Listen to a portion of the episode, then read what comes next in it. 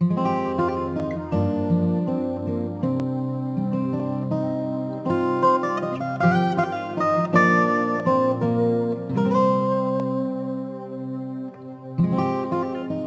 Sunday, inumpisahan ko po ituro ang pinaka-foundation ng series of teachings tungkol sa number one missing link to real success in life. Kung mapapansin po ninyo, nilagyan ko ng word na real, yung real success, sapagkat isang klase lang ang maituturing nating totoong success in life. Ito yung success na ang foundation at ang nag-ooperate na principles ay galing sa salita ng Diyos. Ito po yung klase ng success na mayroong lasting value sa present life natin ngayon hanggang eternal life po natin. Ito rin yung klase ng success na hindi mapapatumba ng anumang krisis, bagyo, o delubyo. Yes, yan po ang makukuha sa pag-aaralan po nating series. Bakit po ako sigurado dito? Kasi ang Word of God, ang firm foundation nito. Now, bago po ako mag-umpisa sa pinaka-message ko for today, gusto ko pong ipaalam sa inyo na sa bandang dulo ng message na ito, mayroon po akong malaking ipapatotoo para magkaroon kayo ng idea kung gaano kalaki ang makukuha ninyong reward kapag nagawa po ninyo ang mga pag-aaralan natin dito sa series na ito. Okay. Last Sunday, sobrang dami po na na-bless. Kahit sa introduction pa lang ng series na ito na ipagpapatuloy ko po ngayon. At gusto ko lang mag-flow kung saan po tayo dadalhin ng Holy Spirit. Pangalawa, sa ipapatotoo ko po sa bandang dulo, nakapaloob ang mga lessons. Ito tandaan po ninyo. Nakapaloob po ang mga lessons ng una, ano yung mga dapat ninyong gawin. Pangalawa, kung ano yung dapat po ninyong attitude para ma- ma-experience ninyo ang napakalaking patotoo. Yes, ganyan po ito kahalaga.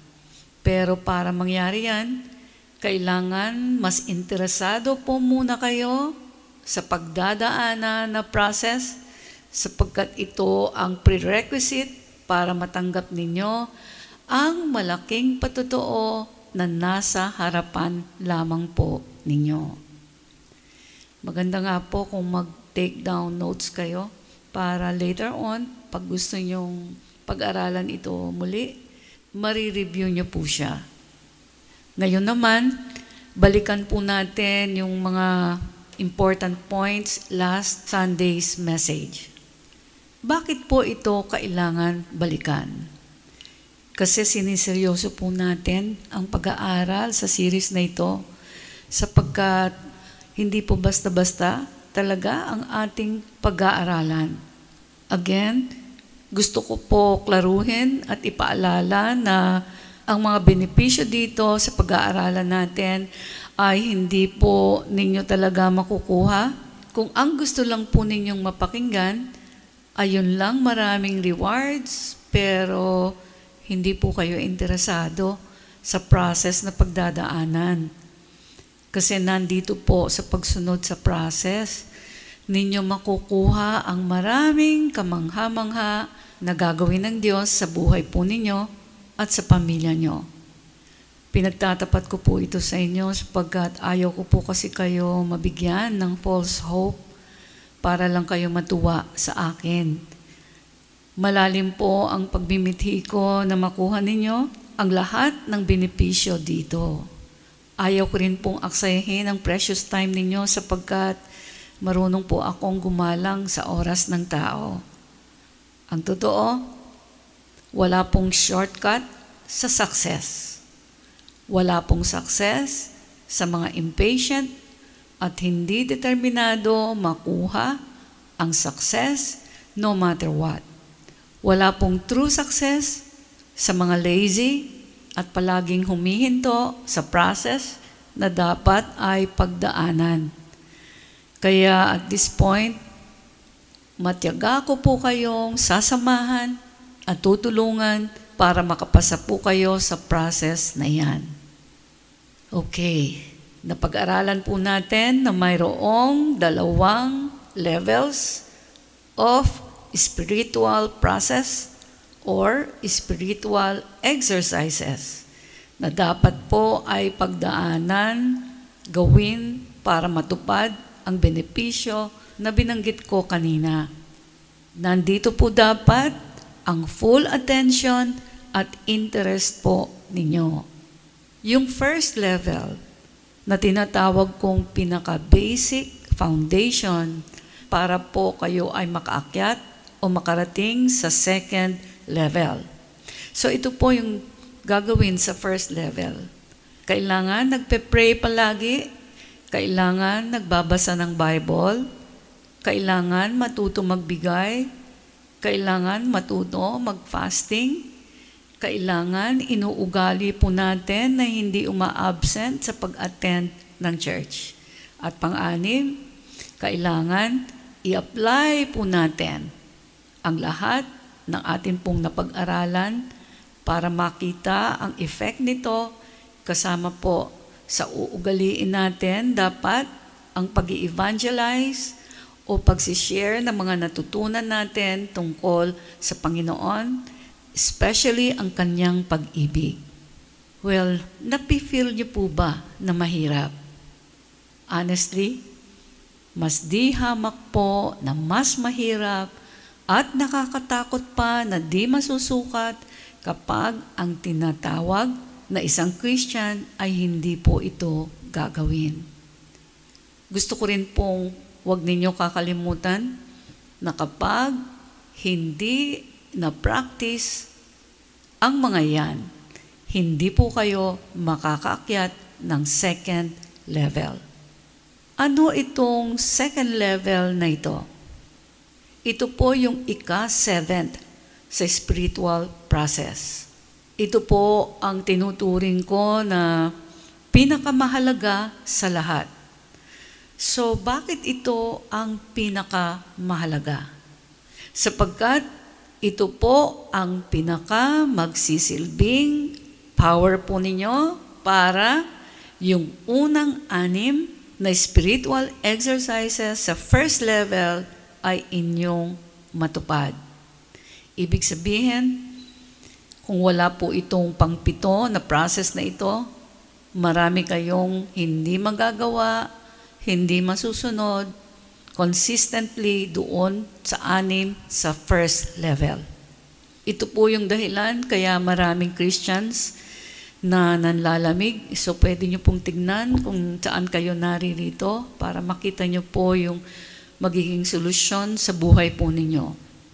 So ito po yung dahilan kaya maraming Christians na nanlalamig, paurong sulong sa pananampalataya, Marami po ang nagbabackslide, yung iba hindi na nakakabalik, iniiwanan ang calling, hindi lumalago ang ginagawa even sa Panginoon, walang breakthroughs sa buhay, walang something concrete na natatapos for the glory of God, nagiging source ng problem sa sariling sambahayan, ganon din sa church, nagiging palaaway, palapintas, mapanirang puri, stubborn, selfish, worldly, nagkokos ng division kahit sa body of Christ o saan man siya nandoon.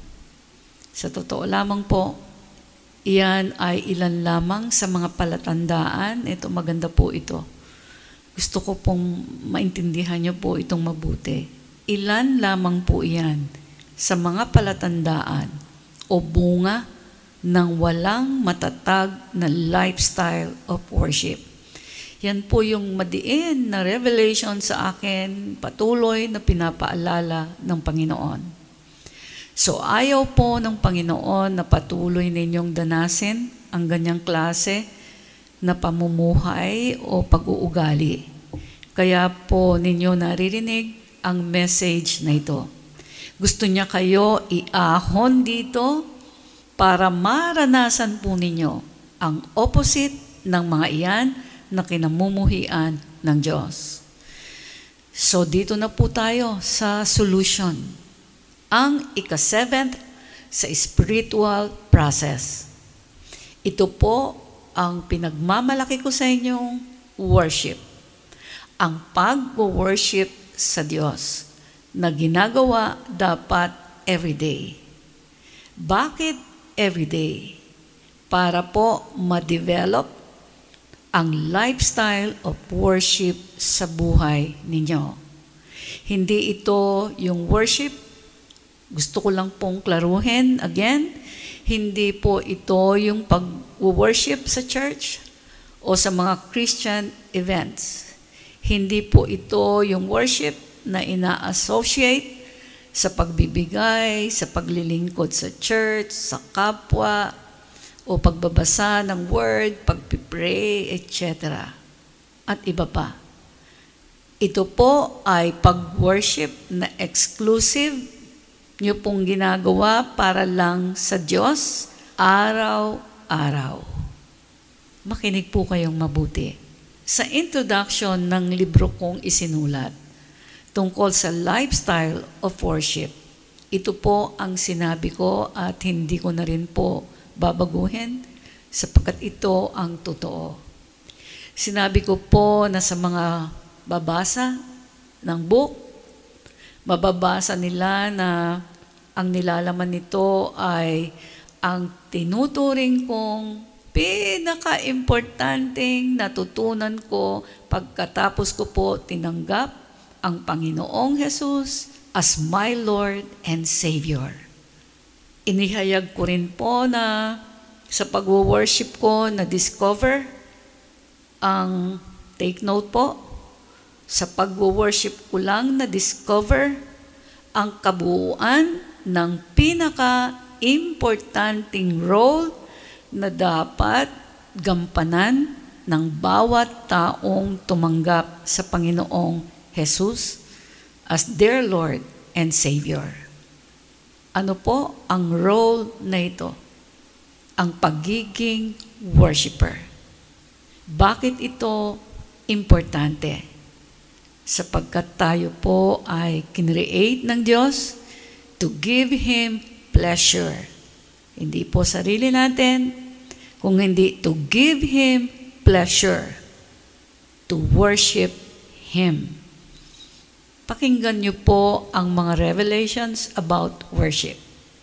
Kaya po may word na worship kasi mayroong tunay na Diyos na dapat sambahin hindi lang tuwing Saturday or Sunday, but every single day.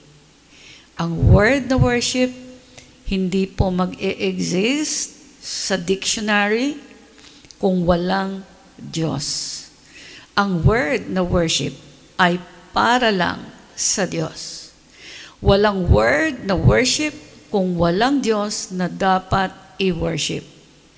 Kaya ang tao na hindi nag-worship ay nabubuhay na parang walang Diyos.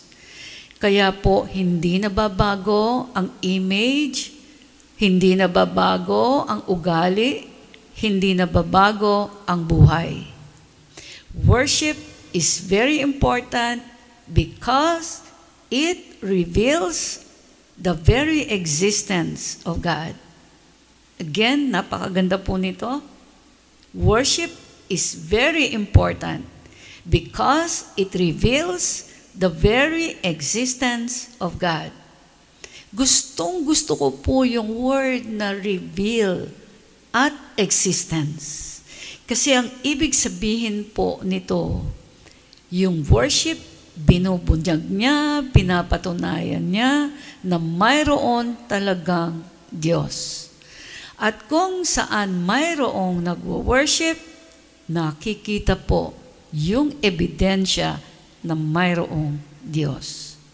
Kung sa bahay po ninyo may nagwo-worship araw-araw, dinedeclare ninyo na mayroong kayong Diyos sa sambahayan po ninyo.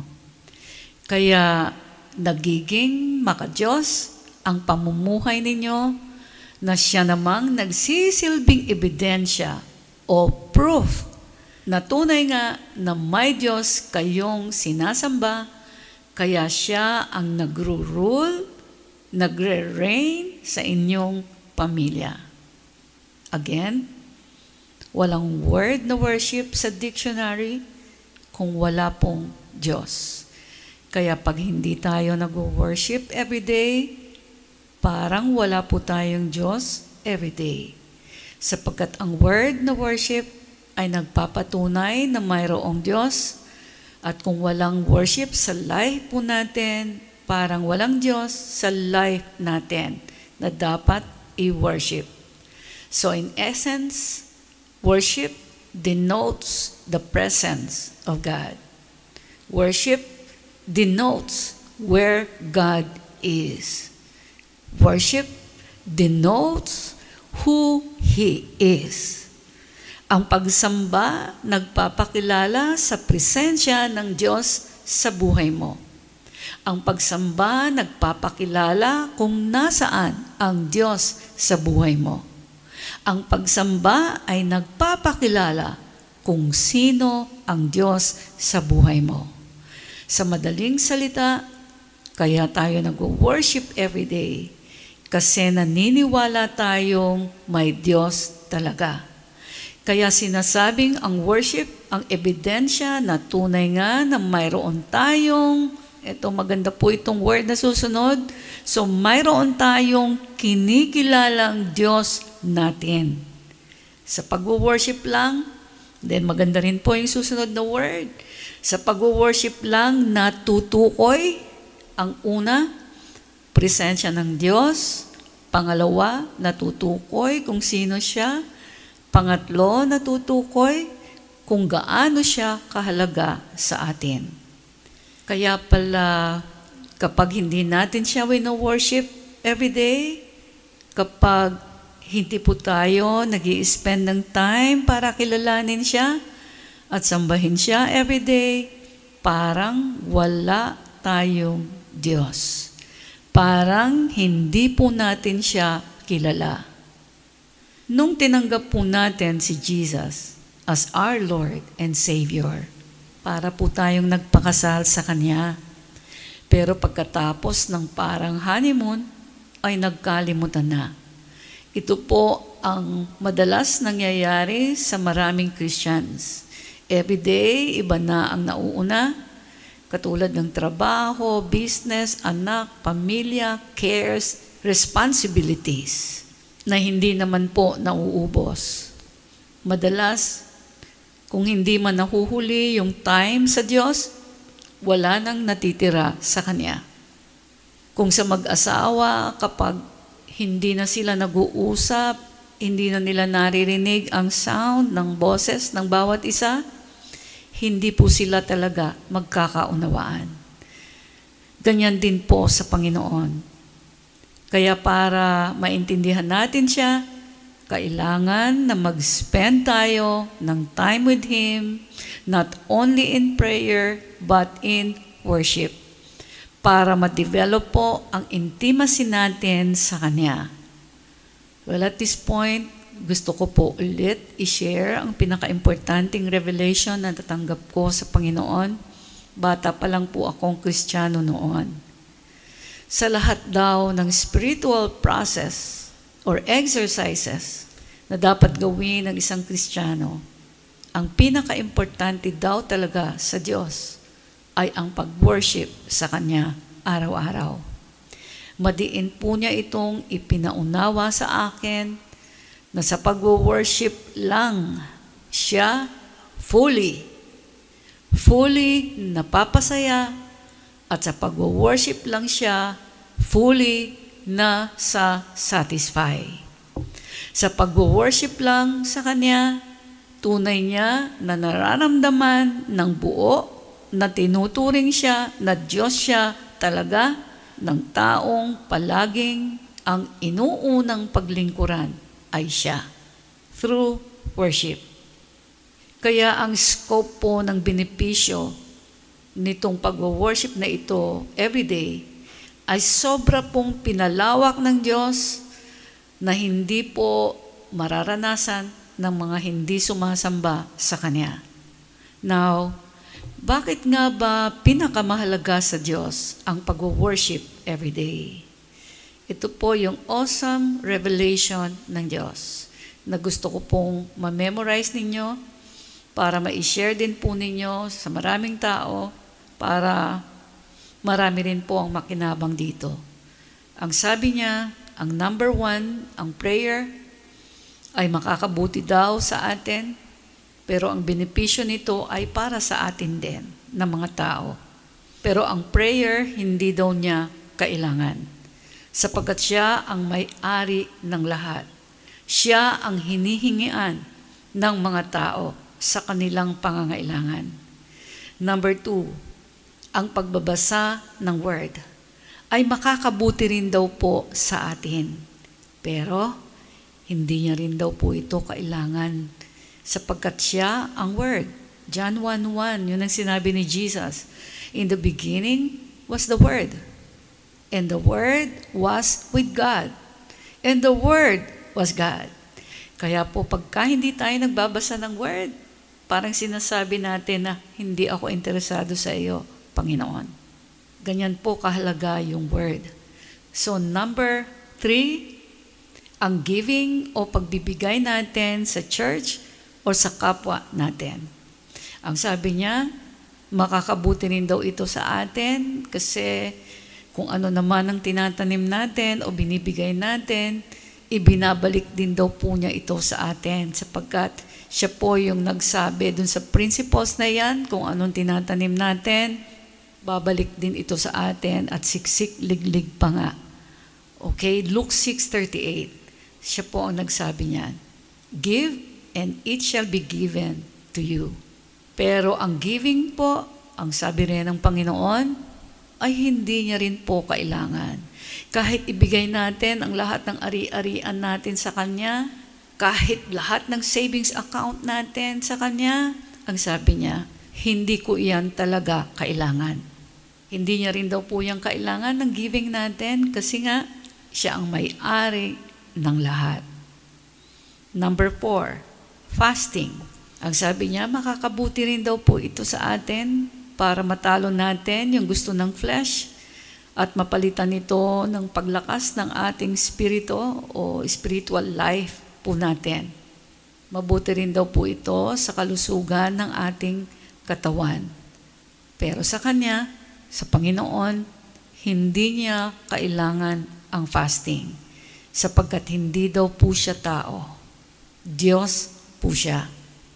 Number five, sa pag-attend ng church. Sabi rin po niya, makakabuti rin ito sa atin para matulungan tayong lumago sa pananampalataya at pagkakilala sa Diyos. Pero sa Kanya, hindi niya ito kailangan sapagkat hindi na niya kailangan na makilala pa ang sarili niya. Dahil Diyos siya, wala siyang kahit anong kailangan. And number six, evangelism or winning souls and sharing the gospel.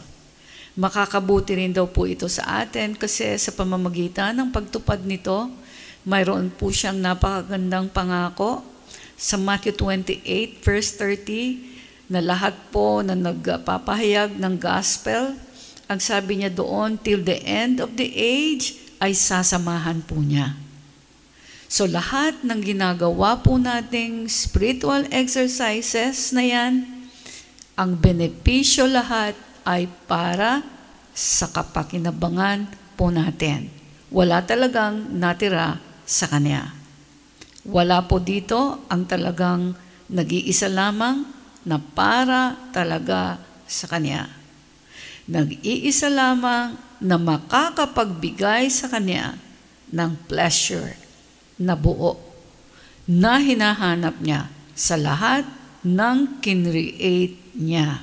So meron siyang nag-iisang bagay lang na kanyang hinahanap, kanyang kinakasabikan, at lubos na ikinakasaya ng buo bilang Diyos ng langit at ng lupa.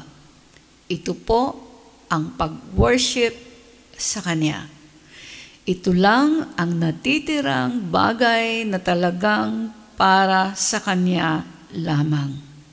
Pero kahit daw malapit na siyang dumating, hindi pa rin daw po handa ang nakakarami sa mundo sa tunay na pagsamba everyday that is rightfully due Him.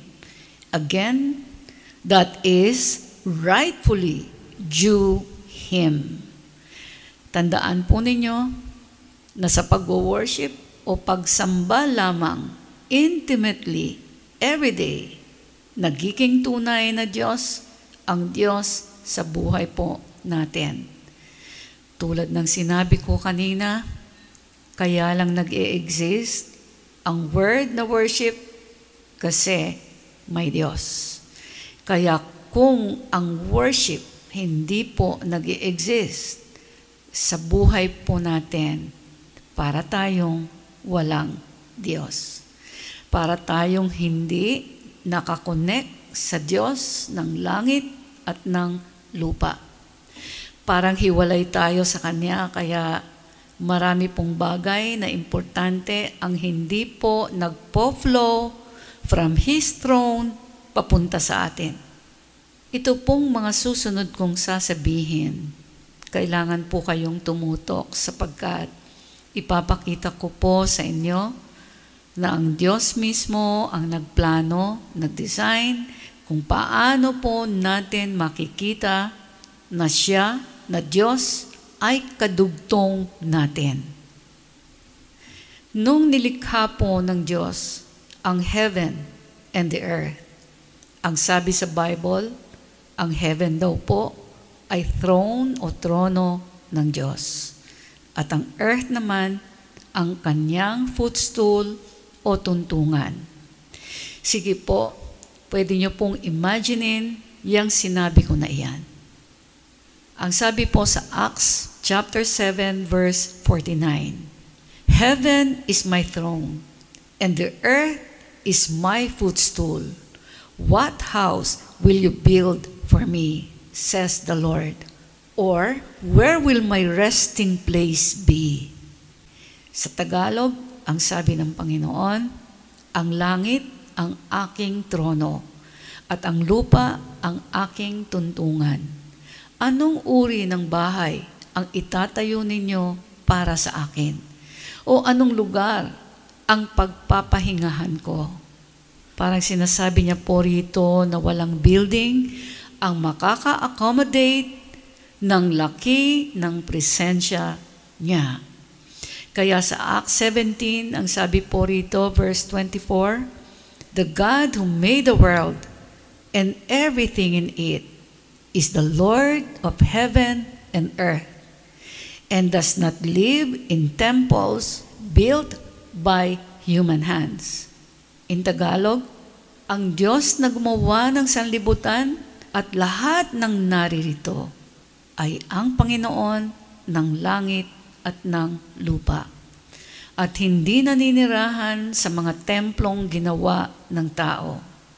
So, ibig sabihin, kahit po gaano kalaki at kahit gaano kaganda ang isang church building, hindi po doon nananatili o naninirahan ang Diyos. Well, kung ganon, saan siya nananatili? 1 Corinthians 3:16 says, Do you not know that you are the temple of God and that the Spirit of God dwells in you? In Tagalog, hindi ba ninyo alam na kayo'y templo ng Diyos at naninirahan sa inyo ang kanyang Espiritu? So maliwanag po dito na tayo ang templo ng Diyos. Yung spirit niya nasa sa atin. Pag sinabing tayo ang templo ng Diyos at pag sinabing templo, mayroon pong sumasamba. So tayo po ang representative ng Diyos dun sa templo na iyon. So ngayon naman, anong ibig sabihin ng heaven is my throne and the earth is my footstool? Ibig sabihin po nito, sa heaven, nandoon po ang Diyos. Nandoon ang kanyang mga angels. Nandoon ang kanyang power.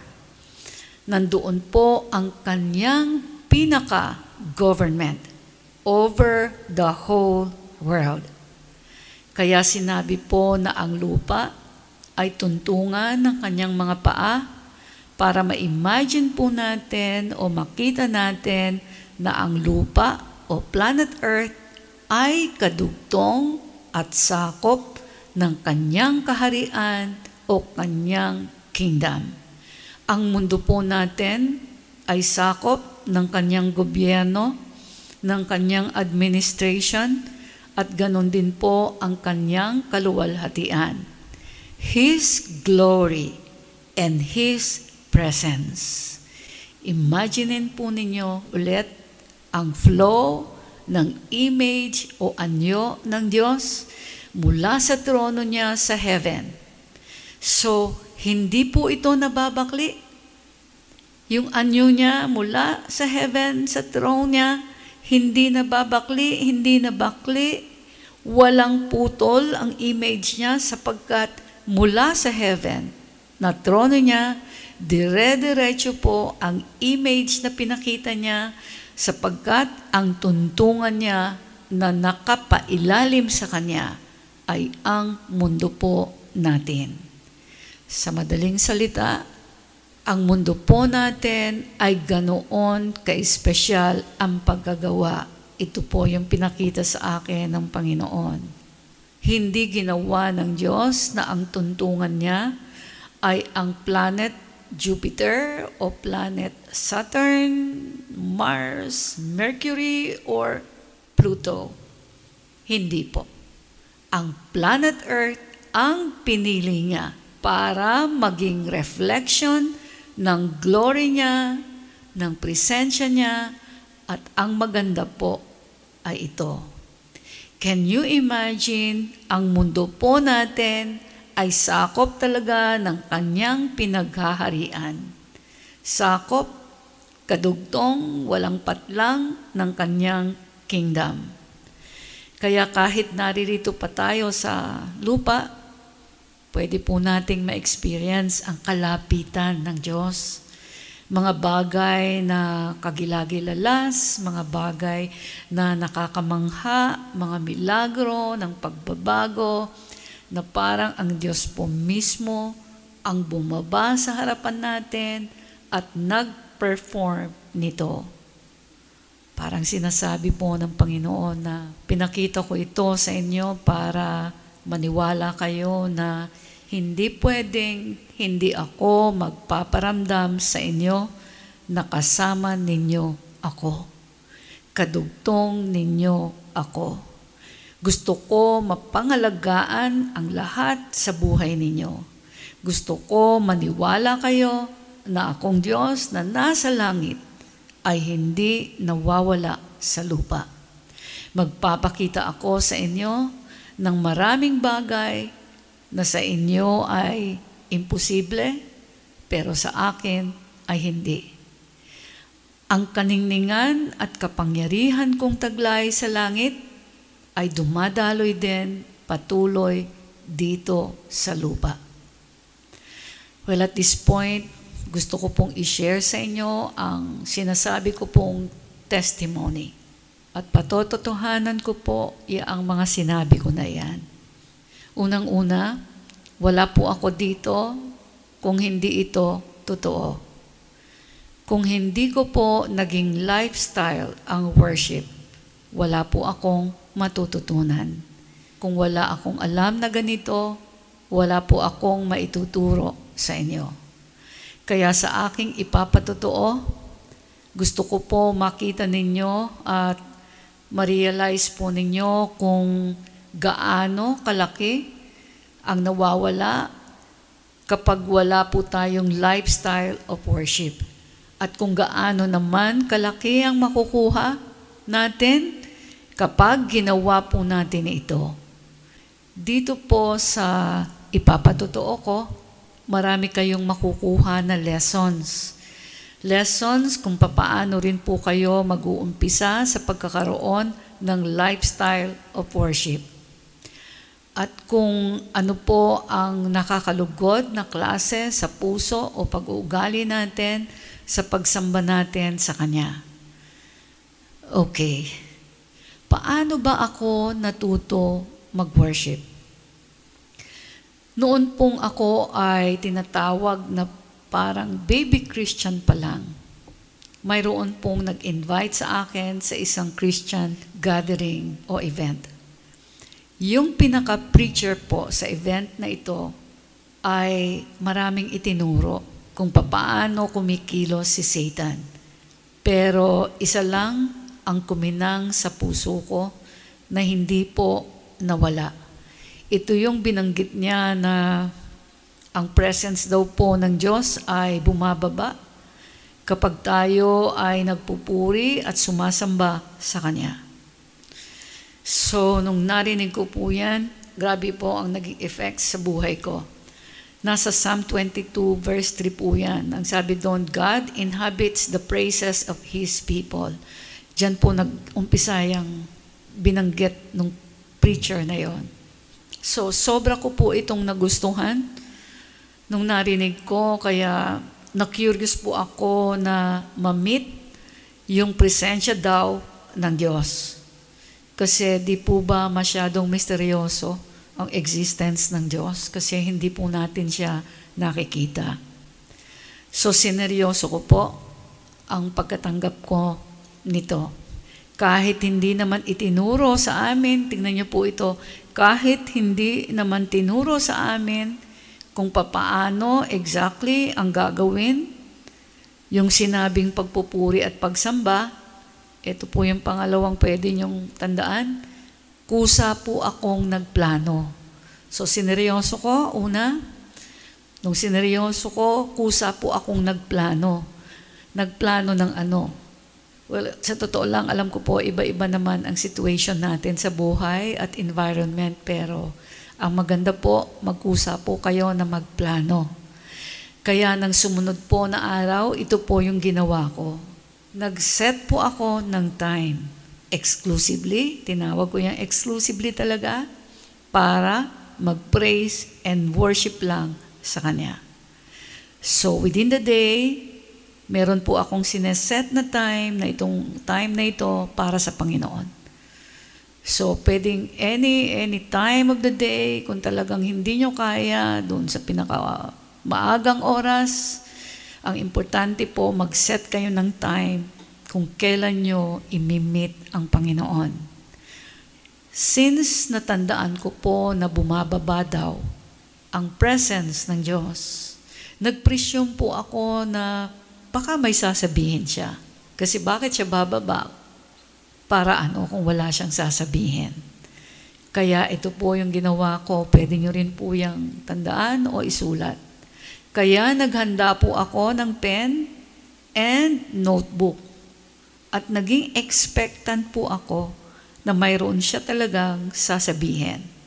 So, kailangan yung maghanda. Pakita nyo sa Panginoon po na seryoso kayo. Gusto nyong marinig ang sasabihin niya sa inyo.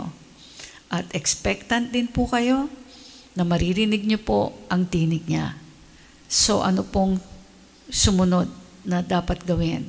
Then, nagpatugtog po ako the time ng cassette tape na may mga awit ng pagpupuri at pagsamba sa Diyos.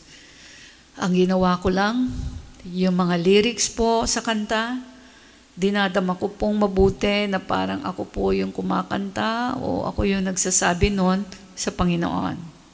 Na yon ang laman ng puso ko para sa Kanya. So everyday po, ganyan ang ginagawa ko. At bago po ako mag-umpisa, sinasabihan ko po yung aking mga kasama sa bahay na pagka naririnig nila yung mga songs na pinapatugtog ko, wag po nila akong kakatukin maliban na mayroong emergency talaga. So every day, bago po ako mag-start to worship the Lord, naghahanap po ako ng pwede ko ipasalamat sa Kanya. Kasi dapat daw magpasalamat, magpuri sa Diyos. So pagka po wala akong maisip na papuri sa Kanya, nililibot ko po ang mata ko sa room ko, parang bata. Pag nakita ko yung curtain ko, pinapasalamatan ko po siya dito. Sinasabi ko kung paano ito nakakatulong sa akin. Ganon din, pag nakita ko yung bed ko, ang bubong ko, pinapasalamatan ko din po siya sapagkat sabi ko nga, maraming walang bed. Maraming halos bumabagsak na yung bubong at iba pa. Hanggang lumalim ng lumalim po yung klase ng aking pagpupuri sa Kanya. So, ganito po yung naging lifestyle ko. Hanggang unti-unti ko pong nakakasanayan ang pag-worship until one time, mayroon po akong narinig na parang whisper na nagsasabi sa akin na you must go, tatlo pong word yan eh, yung you must go, grow, and bear fruit. Nung narinig ko po ito, tinanong ko po ang Panginoon kung saan niya ako gusto pumunta.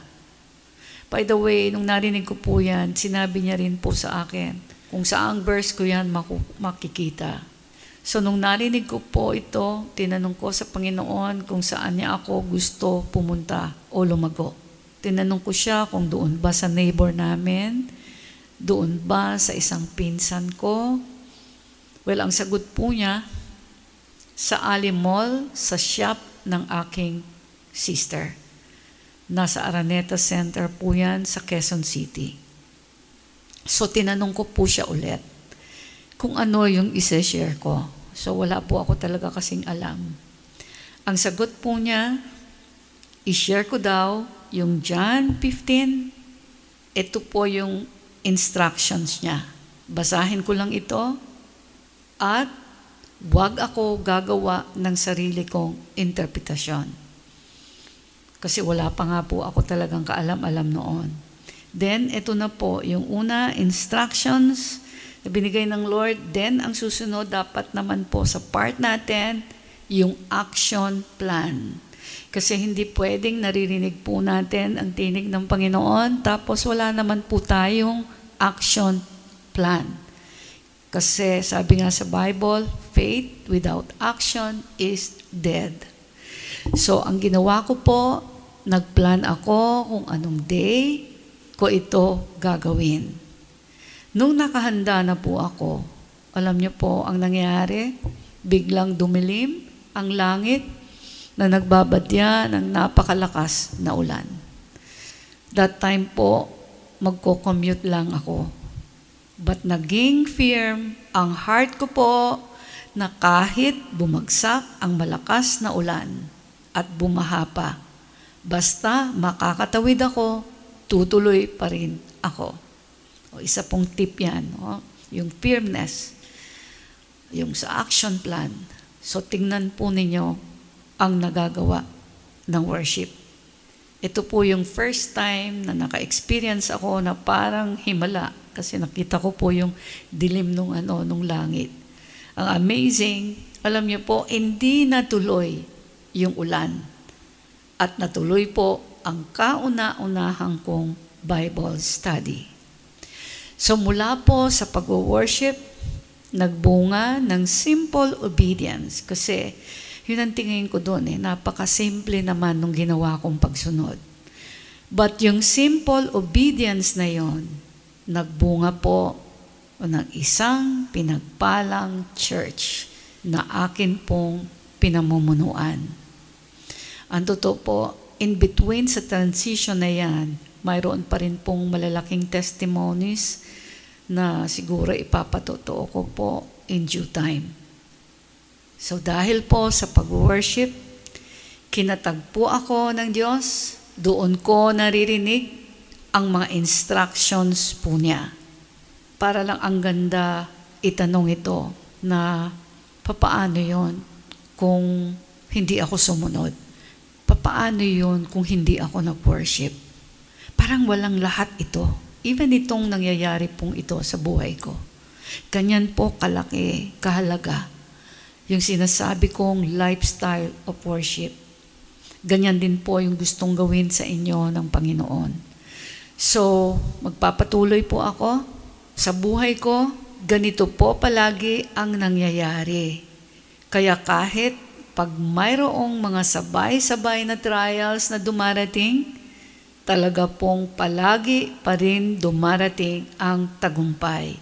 Kaya po kanina, kung natatandaan po ninyo, yung aking introduction, ang ituturo ko sa series na ito ay kung paano nyo mararating o ma-experience yung real success na kahit may bagyo, delubyo, hindi po ito matatalo.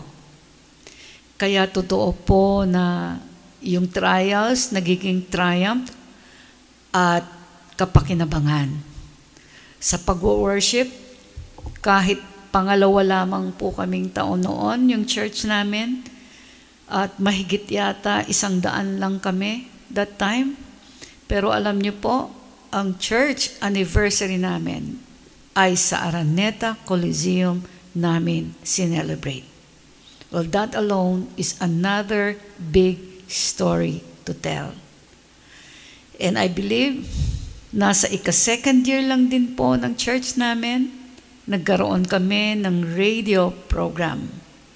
At nung magsa seventh month na po ako sa radio, alam niyo po, mayroong po akong isang programa na ginagawa ko pag madaling araw. At mayroon pong isang matandang babae na balo at bulag na nakarinig doon sa itinuro ko tungkol sa end time. Ang sabi po niya doon sa tagasagot namin sa telepono before, kailangan itong marinig ng lahat. Ang sabi nga po niya, gusto niya pati Pangulo ng bansa natin that time, gusto niya marinig yung itinuro ko. Then ang sabi po niya, gusto niya makipag-partner sa akin para sa gawain ng Diyos. And there was a time na pinasabi po niya na inaanyayahan niya ako sa lugar po nila at sa maniwala po kayo o sa hindi, nabanggit niya na marami po siyang money at marami rin siyang properties. So ano po ang ginawa ko? First, pinatawagan ko po siya sa isang kasamahan namin sa church para sabi ko nga, i-acknowledge naman ang kanyang invitation. Well, okay naman po sana yung invitation sa akin. Pero nag-alangan po ako talaga nung binanggit pa niya na yung marami siyang money and properties. Well, actually, ito po yung pinag-iingatan ko sa buhay ko. At sa totoo lamang din po, hindi ko na masyadong natatandaan exactly ang pinasabi ko po. But along this line, una, pinasabi ko na pinasasalamatan ko ang invitation niya pero parang nakaugalian ko na na in everything, kailangan muna akong manalangin. Ang sagot daw po nung balo, tama naman yon. Dapat naman talaga lahat ay ipinapanalangin.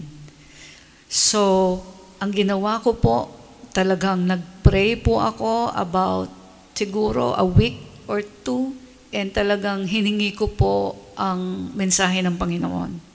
So sabi ko, kung pupunta ako doon, Lord, kailangan meron kang mensaheng sasabihin ko sa Kanya. Kasi ayokong pumunta ng parang wala akong purpose. So talagang inantay ko po ang Panginoon hanggang nakarinig po ako ng instruction sa Panginoon. Kasi nga po patuloy din ang pag-worship ko. Okay, hanggang nakarinig po ako ng instruction sa Panginoon na magpapunta ako sa balon ng dalawang kasamahan namin sa church that time. Ang instruction po na ibinigay ng Panginoon, sabihin sa widow, na since gusto niya makipag-partner sa akin para maikalat yung Word of God. Ito yung means na pinagagawa ng Panginoon. Pumasok ako sa television. Since alam ko po na ito ang pinapagawa ng Panginoon, bago pa ako nagpapunta ng mga kasamahan ko sa church, doon sa Balo, kaya nakapag-prepare na po kami, ang mga anak ko na, na maghanap ng mga kakailanganin sa television. Yung kahit sabi ko nga, yung makapag-umpisa lang. Kasi kung talagang sa Panginoon ito, siya naman talaga yung magpo-provide. So, ang amount na pinapasabi ko, just in case na magtatanong yung balo kung magkano, ay ito. So, ang isasuggest namin that time, more than 15 years ago ay kalahating milyon.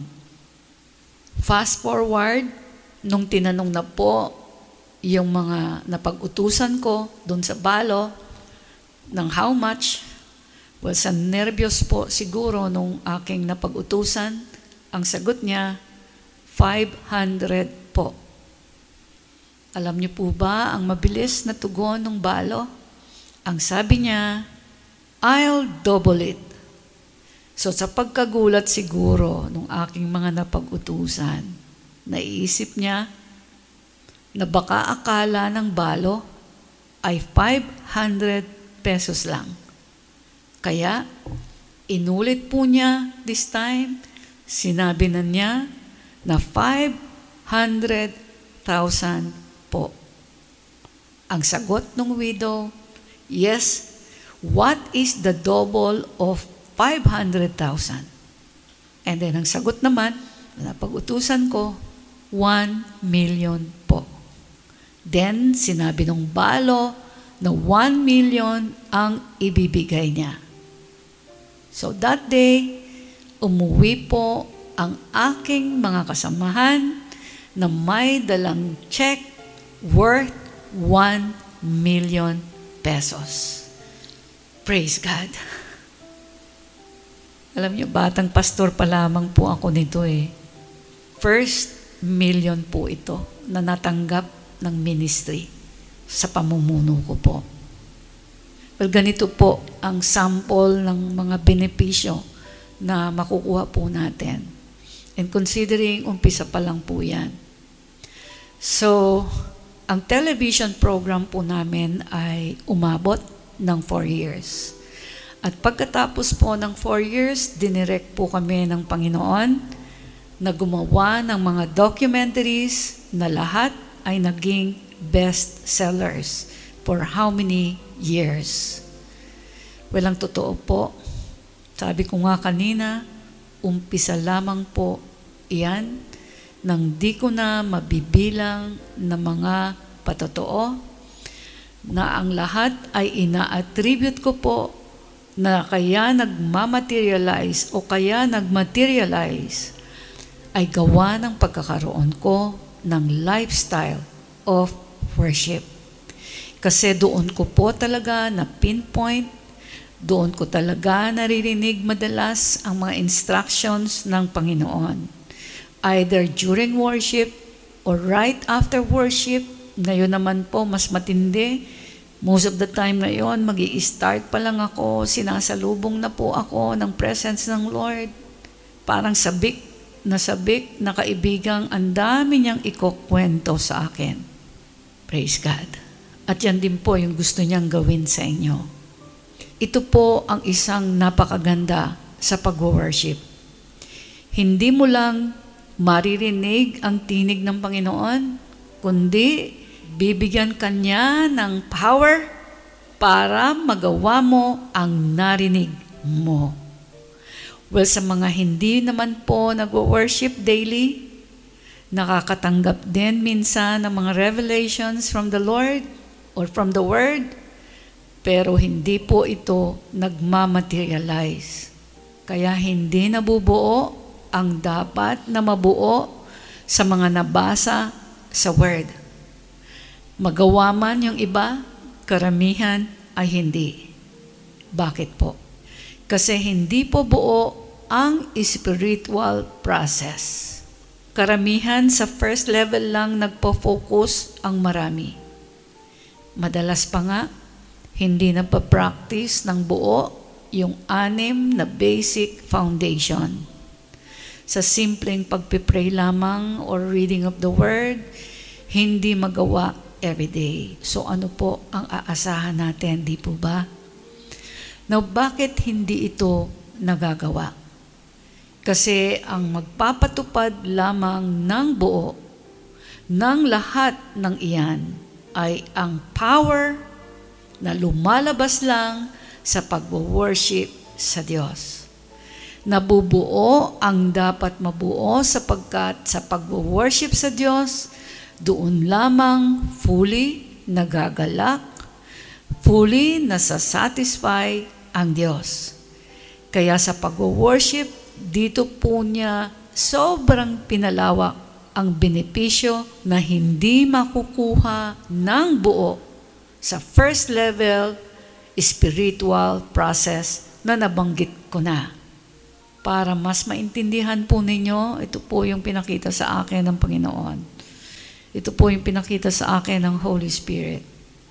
Yung worship, ang para pong nagsisilbing gas, na magpapaandar sa makina ng sasakyan ng buhay po ninyo para ito ay makatakbo, para makarating sa pupuntahan po ninyo, sa destiny ng buhay ninyo at ng pamilya ninyo. Tandaan po ninyo ito. Habang patuloy daw po kayo nag-worship every day, hindi ninyo namamalayan kahit pa mayroon kayong madaanan na malalim na lubak-lubak o matatalas na mga bato, ang pinasasabi po ng Holy Spirit, ang pag-andar ninyo ay magpapatuloy pa rin. Kaya ang mangyayari, palayo ng palayo ang nararating mo.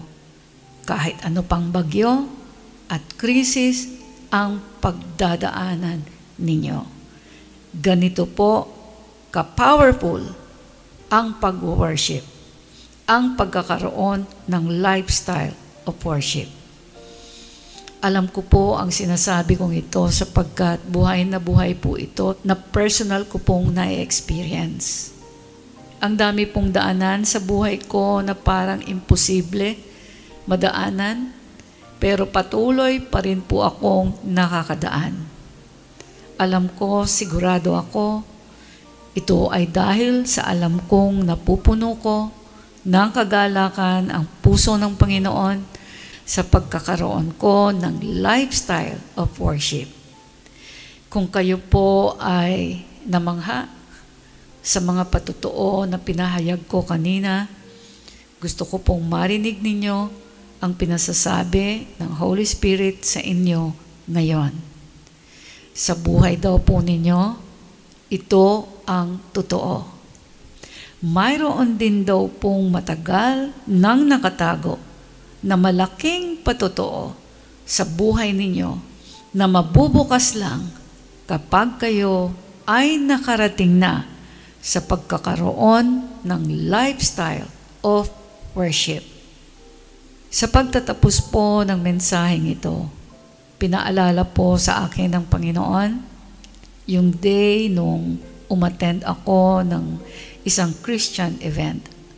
Yung day na narinig ko yung nagtuturo na sa pagpupuri at pagsamba daw sa Diyos, bumababa ang presensya niya. Natandaan ko na that time, marami rin pong nakikinig. Pero I believe na hindi lahat ng umattend po doon ay naging interesado rin sa kapareho ng nag-iisang verse na nagpalundag sa puso ko at nagdala sa destiny ko. Ang verse na nagsasabing bumababa, nananahan ang presence ng Diyos sa pagpupuri at pagsamba sa Diyos na siya ko pong isinasa pamuhay hanggang ngayon. Walang totoo po, mayroon din po akong mga kasama sa event na ito na kilalang kilala ko. Pero hindi ko nakita nakapareho ang pagkatanggap nila sa pagkatanggap ko nito. Ang result, with all humility, ilang taon pa din po akong may connection sa kanila hanggang ngayon. Pero sa pagdaan ng mahabang panahon, malayo po ang naging agwat ng klase, ng naging takbo at naging pag-unlad ng buhay ko, pamilya ko na nagbibigay po sa Diyos ng malaking parangal upang marami rin ang matutong sumamba sa Kanya. At to tell you honestly, nararamdaman ko po ngayon na ang R na ito ay kinukonsider ko po na sacred R sapagkat napakataas na po na level ang ating pinag-aaralan. Kakaiba po ito. Alam ko rin po na marami ang nakikinig ngayon. Parang katulad din nung pinuntahan ko na Christian gathering.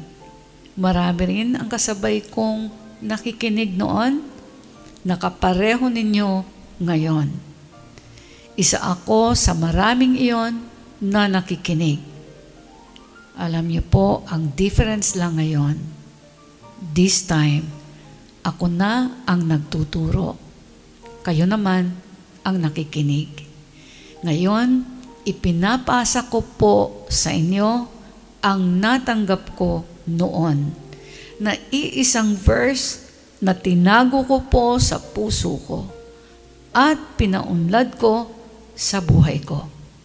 Bumababa daw tumitira ang presensya ng Diyos sa mga nagpupuri at sumasamba sa Kanya.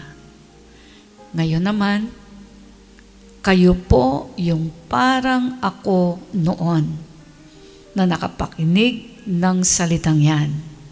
But this time, hindi lang iisang verse ang narinig po ninyo tungkol sa pagbaba at pananatili ng presensya ng Diyos sa inyo.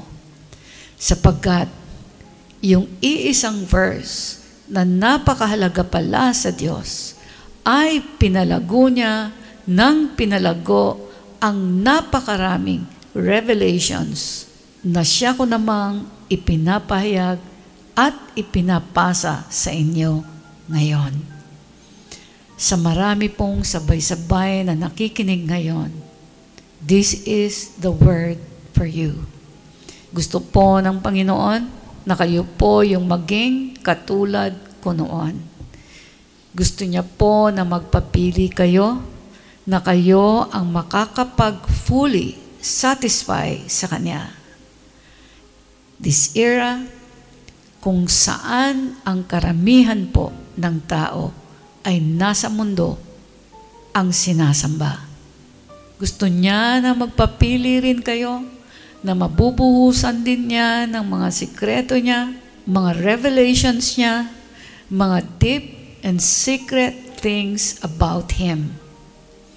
Gusto rin daw po niya na punuin din ang buhay ninyo ng maraming kamanghamanghang patotoo. At ang pinakaimportante sa puso po niya, gusto niya na sa pagbabalik niya muli, isa po kayo sa hindi niya mamimiss na isasama sa kaharian po niya.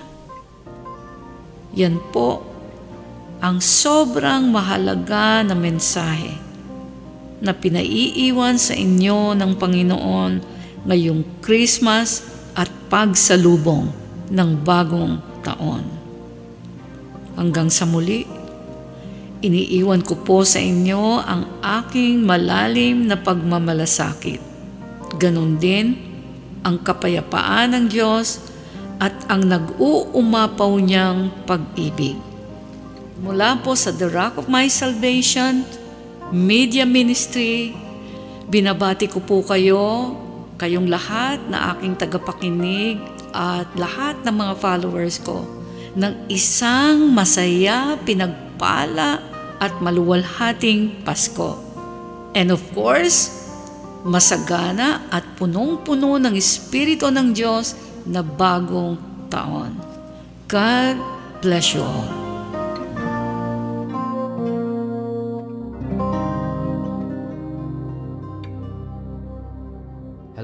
Welcome to Trumps Go.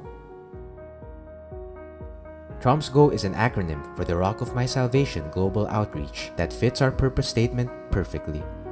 To go into all the world and preach the good news to everyone. Matthew 28:19. Therefore, go and make disciples of all the nations.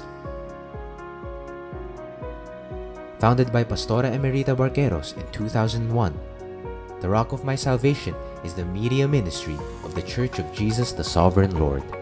You also may have heard of Trumps in our weekly radio program, DWIZ 882 kHz. We have always desired for more radio airtime and audience reach beyond the Philippines to preach the good news. Today, through Trumps Go, we practically have unlimited airtime and a global platform that can reach into all the world.